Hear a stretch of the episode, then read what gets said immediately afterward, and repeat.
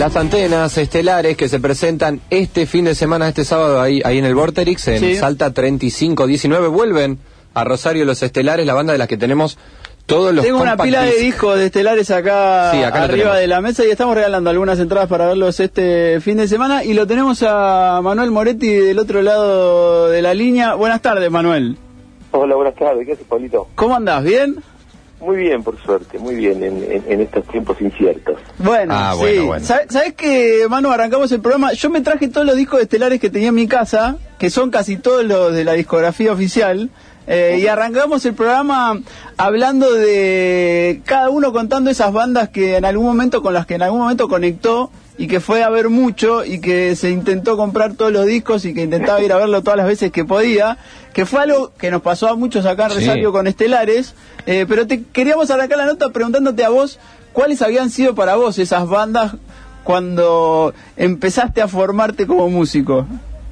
No, lo que pasa es que en aquella época eh, eran en Junín, los en los 80, yo tenía 14, 15 años cuando empecé a escuchar bastante, cuando empecé a consumir música, Sí. se puede denominar de esa manera, y, y argentinos eran, eran comenzaban a, a, a rodar todos lo- los 80 con Virus, Los Abuelos, y, y en los que yo fui a ver, que empezaba a ir a ver en tercer y no, en cuarto año, Sumo, en, en Buenos Aires. Mirá. Pero, pero que, que fue el, el primer gran, gran, gran shock eh, visual, emocional, todo, que fue la primera vez que vi a Sumo, creo que tenía, que era, cursaba quinto año, tendría 17 recién cumplidos, y, y los vi en, me acuerdo, en el depósito. Pero no, no, no podías verlo todo el tiempo, eran, eran épocas más difíciles. Claro, Claro, sí, sí. tal cual. Eh, sí. Era a Junín iban, por ahí Víctor, que es cinco años más chico que yo, cuatro años más chico que yo, creo, de, a- eh, fueron más los abuelos, incluso sumo a Junín, a, a, un par de boliches, pero yo ahí ya no estaba en Junín, Claro. vivía en Buenos Aires. Ahí va. ¿Y, y en la época esa de Buenos Aires y La Plata, ¿llegaste a casar algo o ya, eh, o no? No, lo que pasa es que en esa época tenía, eh, por ejemplo, cuando llego a La Plata, año 87, eh, tenía, había como una vida eh, platense, Claro. eh, no sé, de las canoplas, de del señor Valdemar, de que empezaba a armar licuados corazones, de que iba al, a- iba al bar donde estaban, eh, qué sé yo, donde estaba Pancho Luna y yo iba al cumpleaños con la, a la casa de Junio Moura y, y- y me tomó sin quererlo como empezar a, a- a ser parte de algo secundario, pero estar medio metido. Y, eh, y, y también por, por esta cercanía de, de- digo de los virus, de, de- de que la primera vez que toqué en vivo eh, fue justo para un presentaba un corto Guillermo Benson, el hermano Sky, estaba el indio, estaba Sky, fueron todas como cosas que me llevaron puesto de la emoción, ¿viste? Claro. Pero ver bandas, eh, lo, lo que pasa, bueno, sí, iba bastante para cultural, me acuerdo haber visto ensayar al, al- que, que fue como alucinante para mí, a los pillos, haber visto a, a- a- en- ensayo con, quien después termina, term- termina siendo batero de los de los fabulosos Kayak, viste también en, eh, cosas que, que veía en eso, eso era en el 86 cuando viví en Buenos Aires que hacía bastante para veía bastante para cultural bueno después que yo terminé tocando también en Medio Mundo Varieté en el, en el año 88 te digo, Mirá. haciendo el telonero con las pelotas viste que Ujú. cosas muy raras ¿no? de, de, de, de la nada a, a ser partícipe desordenado ¿no? Claro, y a, a- a- a experimentar eso de- del principio. Hablábamos incluso, acá tenemos como la pila de discos y ponele, está Extraño Lugar, Amantes Suicidas, Ardimos, que fue con el que nosotros empezamos a ver Sí. estelares, con el que primero empezaron a venir a Rosario, eh, y hablábamos de después esa experiencia de ir eh, siendo contemporáneo de los discos y ir escuchándolos a medida que salen, ¿no? Ya Sistema Nervioso Central, una temporada en el amor, eh, después eh, el costado izquierdo y las antenas este último, eh, y, e, e ir eh, estando pendiente de la música que va produciendo esa banda que te gusta. claro es es, eh, es algo muy lindo ¿no? Va, digo, es como- Sí, y que me imagino que de tu lado a vos te debe pasar eso, que llegás a lugares y, y, y te das cuenta que hay gente que estuvo, no sé si la palabra es consumiendo, pero que eso, se aprendió todas las canciones y está conectado con eso que vos, eh, con eso que ustedes estuvieron laburando durante mucho tiempo. Sí, e- e- eso tiene que, por ahí pasó un poco con el crecimiento de la banda en los últimos años, ¿viste? Porque la verdad que al principio, incluso hasta diría hasta el sistema medio central, por ahí tenías la sensación de que era sanamente mimado, pero muy reducido. el- Claro. El, el- eh, el ámbito de gente, ¿viste? Claro. Shows, eh, en, en La Mate Suicida y en Estaño Lugar había un montón de fans, pero los shows no eran nunca para más de 200 personas, 200 personas era, un- era un, era un hit, ¿viste?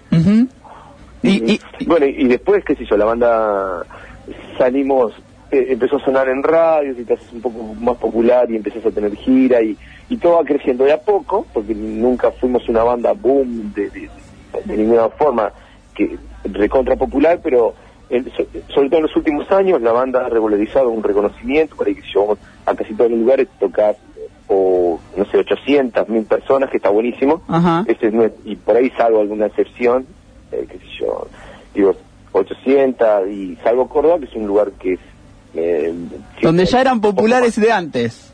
Y no, pero me parece que fue algo, no, fue algo que, que se fue dando solo, por- porque siempre la fecha de Córdoba es, es, no sé, Córdoba to- ahora tocamos y cortás 3.500 boletas, ¿viste? Claro. 3.500 entradas, ¿viste? Sí, sí, sí. Y vamos ahí con ustedes a Rosario, o bueno, las trastiendas por acá ya son dos, estamos en 1.000, 1.500, suponete.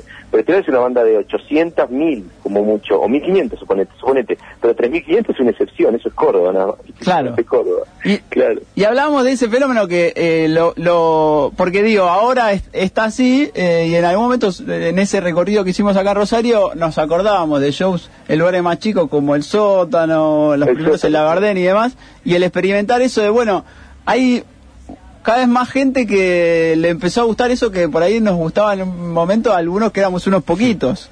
Claro. Eh, qué bueno que pase eso. Sí, y además que hay como una, como una, como, como una alegría de, de universo de pertenencia, ¿no? Claro, tal Se cual. siente Un poco, sí, sí. La, la verdad que, eh, mira, hace muchos años que estamos con esto y, y, y lo cierto es que cada año siempre ha traído un mejoramiento, un disfrute, un reconocimiento de alguna manera, ¿viste? Sí. Puedo decirte, no, nuestro, la- nuestro camino por ahí es otro, pero pero bueno, qué sé yo, también es cierto que, que, mm, que por el- la banda ha sonado tanto en las radios y le van también a varios temas en las radios que bueno, por ahí nos invitan a festivales o, o marcos donde eh, tocas para 20.000 personas en, en un mundo de festivales y a veces la gente identifica todos los hits y eso también está bueno, ¿no? Y claro. Está, es, es divertido, está buenísimo. Y hay un montón ahí. Eh, eh, arrancamos hablando de la música que escuchaban de, de jóvenes. En, en estos últimos años en los que la banda se transformó en un trabajo estable y full time probablemente, ¿seguís teniendo tiempo para escuchar música, para interesarte por música nueva, para estar pendiente de los discos que sacan esos artistas que te gustaban mucho antes o, o- o ya no queda tanto lugar para eso? No, por ahí me, me queda lugar. Eh, no, no, no sé si tanto como hubo una época donde donde consumía, eh, no, no sé cómo explicarlo, eh, con una dinámica muy personal, porque cada uno, eh, que eso me pasaba también con las películas, siempre Claro. consumidor solitario y un montón de cosas. Ahora escucho, pero no, no tanto porque porque yo tampoco nunca fui, digo sí, porque por formación, escuchaba un montón de cosas, Facultad de Bellas Artes, Escuela de Teatro, Ujú. cine, bueno, un montón de cosas por formación, muchos discos. Pero yo nunca fui un... se puede, eh, Un seguidor de tendencias. No, no, no, yo por ejemplo, qué sé yo, recibo un montón de información por amigos, ¿viste? Claro. Ustedes, o por lo que sea que dicen, uy, viste este último, entonces por ahí caigo, ¿viste? O, eh, pero, eh, qué sé yo, eh, me- descubro o, o- o revisito, ¿viste? Ando con un con Pet Shop Boys, me compré unos vinilos de Pet Shop Boys o de Bruce Springsteen en, en vivo o de o de o de o de Simon, ¿viste? O de Paul Simon. De Paul Simon, sí, Y- claro. Y, y- y esos clásicos me cuesta que le gale algunos nuevos, ¿viste? ¿Qué sé yo? Es como que son muy grosos y ahí algunas cosas nuevas, por supuesto que, yo, no sé, juego, juego, lo primero que se me ocurre, me gustan los Arctic Monkeys, pero so- me gusta más sobre todo el, el timbre de voz del cantante, me parece un cantante excepcional, me, Sí. Claro. me gusta Kanye West, el disco Jesus, me gusta el hip hop, algunas cosas, me gusta todo lo que lo que yo veo como, mm, eh, qué sé yo, que, que no, no podría explicar por qué, pero que me emociona a mí, viste, que y hay veces algunas cosas del hip hop que, que tienen como cierto salvajismo eh, expresivo que tiene que ver con la necesidad de expresar eh, como como como comenzó el hip hop, ¿no? Como una necesidad de expresión de, de lugares eh, eh, limítrofes ¿no? Tal cual. Y, y además, eh, no, bueno, te, te- iba a preguntar si, si eh, eh, No estás... me acordé de Escrimadélica, suponete, Ahí va. Digo, Sí. y qué sé yo, es una cosa vieja, viejísima, pero a mí me vuela el moño, ¿entendés? Como ese tipo de cosas. Cla- Lo que pasa es que yo soy como muy clásico. Cuando cuando eh, puede venir algo nuevo, como, como de hecho muchas cosas hay, pero eh, un, no sé, a ver, sería así. Todo lo nuevo tiene algo clásico, algo que después de 20, 30 años va a quedar en la historia. Bueno, yo me prendo de eso solamente. Hay como Bien, la cara que tengo, claro. ¿viste? Y Bien. Eso, eso es de formación, ¿viste? Sí. Como que digo, uh, uh, esto, esto es nuevo, pero es tremendo, esto va a ser clásico. Bueno, no sé, por ejemplo, yo creo que Jesus de Kanye West es una, es una experiencia sonora y, y de, de- de hip hop de vanguardia, ¿viste? Con, ah, con cruces de, de música conceptual, ¿viste? Y eso me parece que, no sé si va a ser muy escuchado, porque es difícil de escuchar, pero es extraordinario. Ahí va. Estamos hablando con Manuel Moretti porque los estelares van a tocar este sábado en la ciudad de Rosario a partir de las 21 horas en Teatro Vorterix. Tenemos algunas entradas para regalar. Sí. Estamos hablando de música que con un tipo que compone canciones eh, y cuando hablamos de eso me imagino que eso, es- ese consumo de música también era en algún momento eh, la materia prima que usabas para componer o no sé. eh, eh, digo, eh, eh, el- el- el- ¿se alimenta de ahí solo de la música o, o de dónde vienen tus canciones, Manuel?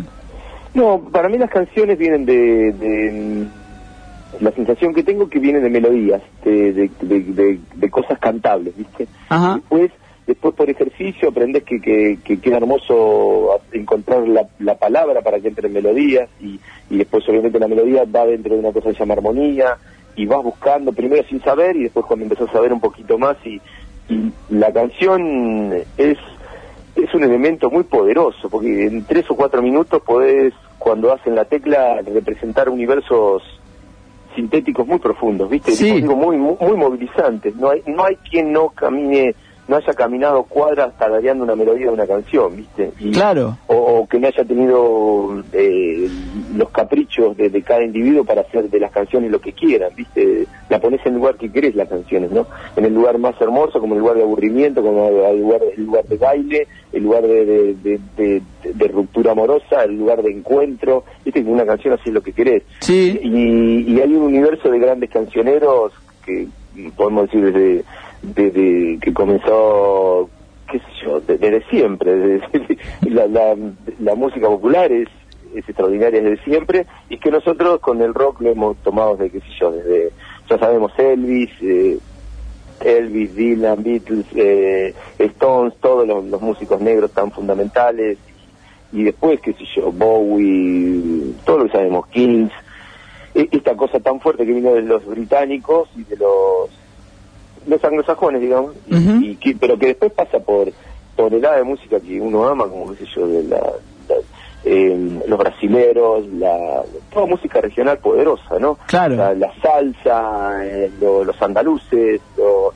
los celtas, la- no sé, digo, la- lo que escucho yo, algunos músicos africanos, eh, eh, qué sé yo, tan, tantas cosas extraordinarias, y todos los argentinos, y el tango, ¿no? Entonces, Claro. ahí- La, la canción popular. Sí, la canción popular, sí, es, es, es algo es algo muy lindo la canción popular. Yo me di cuenta hace 10, 15 años atrás que me gustaba la canción popular y, y de alguna manera acepté eh, sumarme a sus filas sin perder esa línea de, de honestidad artística y emocional que me relaciona con las canciones, ¿viste? Tal cual. Eh, en, en todos estos años componiendo canciones, Manu, eh, el, el- el año pasado el otro se lo preguntamos a, a Bonicio y a Bonicio decía, se puede aprender a componer canciones. Eh, ¿Tu proceso cómo fue? ¿Es algo que consideras que fuiste aprendiendo o que fue evolucionando o, o, o- o cómo es ese proceso? No sé, porque es raro. Eh, a mí me parece que, es- que es verdad que se puede aprender a componer canciones y, poder- y va, va, eh, mejorando los, los elementos, los detalles. de- eh, pero el- muchas de las canciones más poderosas eh, las escribí cuando no sabía nada. Nada. Ahí va. de música. Por ejemplo. Por instinto. todo, por sí, por, por instinto y por necesidad. Pero sí eran épocas en que yo era un tipo con mucha información. Claro. No, no hay que, digo, no, no hay nada que venga de la nada, ¿viste? Eso- Había una antena ahí justamente. Es que, es que es una mentira que las cosas vienen de porque uno se ha inspirado, de no, no hay nada que venga de la nada, ¿viste? Si no, si no bebés de la, de cualquiera, sean de, de las aguas del río que tenés ahí, ahí que- que cerca tuyo, no, es muy, por eso también yo un poco me resisto a una, una terminología un, un poco que, que no creo que es la de la originalidad. En realidad, la originalidad es cómo vos haces tu propio lenguaje con todo lo que consumís, ¿entendés? Claro. Pero no se puede... en- Entonces, eh, es cierto que las primeras yo no sabía nada de música, pero escuchaba muchísimo, qué sé yo, América, Ardimos, son canciones de época salvaje, en la habitación, digo que no, no tenía ninguna... Toda la etapa primera de, de, de Ardimos hasta la... hasta- eh, digo, de, de, de, de Licuados Corazones, Peregrinos, ya ahí ya podríamos ya tenía más de 70 canciones compuestas, incluso una parte de, de Estelares fue casi sin sin sin mucho sin, sin prestar mucho serv- servicio a, a la, a la fórmula no no a la fórmula al lenguaje de la canción Ahí va. después y después sí vas aprendiendo que hay versos que hay que hay motiv que hay bueno hay un montón de cosas y que y que los empiezas a usar como como la canción quiere y a veces como vos querés en líneas generales como la canción quiere Bueno, muchas de esas canciones las vamos a poder escuchar este sábado en Rosario. No sé eh, en qué anda el, el setlist de Estelares, si se aburren de algunas canciones y empiezan a rescatar canciones viejas. Sé que están están trabajando en un material nuevo, ¿no, Manu? Para un disco nuevo. Sí, sí, va. Yo ahí ya tengo como ocho demos nuevos, Pablo también tiene un par y, eh, y ya eh, suenan, suenan bonitas. Pero en realidad, eh, en, en este fin de semana estamos yendo a Córdoba con un show, de, un- el jueves que es un show eh, que se llama Constelación de Canciones, sin los hits, y el viernes un show estándar, es un Córdoba. Y en, a Rosario vamos a tener que, eh, lo que queremos hacer es como combinar el- en, en un único show gran parte de los hits y, y algunas canciones del último disco, más sumarle cuatro o cinco de las que habitualmente no tocamos, ¿viste? Como para Qué bueno. Bien. Sí, sí, sí, está, está bueno. Vamos a ver, Bien. tengo que dar una tecla para... Para, Para ver cuáles. Claro, exactamente. Pero vamos, este fin de semana vamos con casi 70 canciones Opa. que la banda está tocando bien, bien, que están más o menos rotadas. Entonces po- eh, podríamos hacer un, un show de cuatro horas, pero es probable que nos quedemos dormidos nosotros y que nos mate alguien. Bueno, no, no, no, mejor que no pase eso, Manu, pero vamos a estar ahí todos el sábado escuchando las canciones. Acá Gabriel eh, eligió una para cerrar. ¿Cuál es, Gabriel? Elegí el corazón sobre todo. Bueno, sí. Bueno, bueno, Una que tenía ganas de escuchar yo ya, ahora. Bueno, muchas gracias. Es, es una canción que, que co- es, es una canción que compuse en el año 97 y que mm, necesitó 14 años para para que la gente la conozca, ¿viste? Ahí. Son los caprichos de las canciones. ¿no? Cuando entró el sistema nervioso central, esa versión. Que- no, no, No, no, que- antes, ¿eh? antes. Sí, es, es no, de... la, la canción es del 98, de, de Claro. De- de- pero yo la compuse en el 97. Claro, es del segundo disco y después entra en... Hay una nueva versión en el Claro. costado izquierdo, ¿no? No, No, sí. No, en, el, en el sistema nervioso central, pero... Eso quise ya- decir ya- yo. sí, Mirá, para, para- para que lo tengo para acá, liberarte eh. de la confusión. Mira, el Pablo, te gané. todo, tema 8 del sistema nervioso central, Yo, está bien. eh, es lo que decía Pero- Pablo, sí. como entró con Ardimos y con Sistema Nervioso Central, Sí. entramos un montón eh, Claro. con la, la cosa más popular, ahí me llegó a mí el tema, después descubrí que era un tema mucho más viejo. A Tenés que escuchar la versión de Amante Suicida que Manuel tiene un tono de voz mucho más agudo que la de Sistema Nervioso Central. El otro día la escuché y me gustó Claro. la versión de, de, de Amante Suicida, pero la canción en realidad se convierte en un hit eh, cuando con la versión del, del Gran Rex, del El Vivo. Sí, Claro, el vivo. Eh, Esa es la que la que tiene el video y, y va- y por suerte salió un poco más allá de nosotros. Pero estaba un poco destinada a eso entonces, ¿no? Digo, cuando pasan... Y Cuando, cuando un, yo la cuando un tema va, va por todo ese camino hasta que llega, está un poco destinado.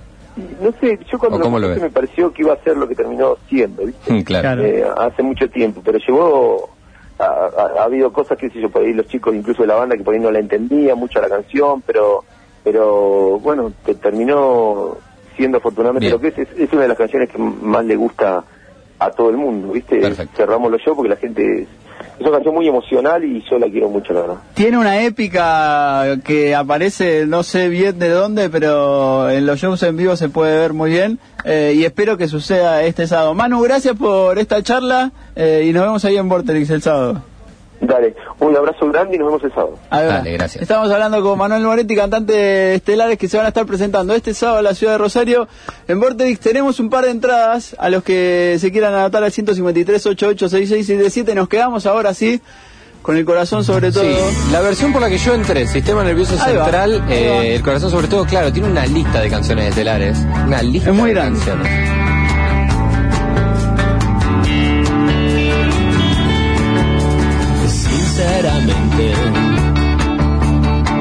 Hace tiempo que nadie espera en la vereda de enfrente.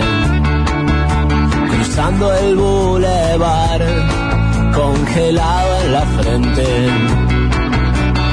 Aunque me beses la boca no es suficiente. Y recordé todo especialmente el corazón, el corazón sobre todo. Que todo lo llevo perfecto, lo que aún no se ha roto. Guardado aquí adentro en mi pecho izquierdo. Guardado aquí adentro en mi costado izquierdo. Venimos caminando, están proyectando cine. Están dando los años locos, no quiero guardar nada, no quiero callar más. Están dando los años locos, no sé si podré curarme esta. Resulta que no sé si podré sanarme de esta.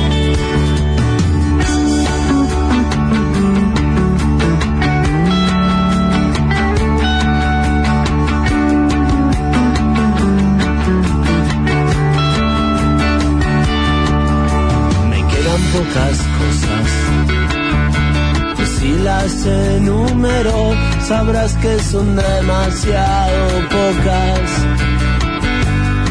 Demasiadas pocas cosas. Me quedan pocas cosas. Si las enumero, sabrás que son demasiado pocas demasiadas pocas cosas.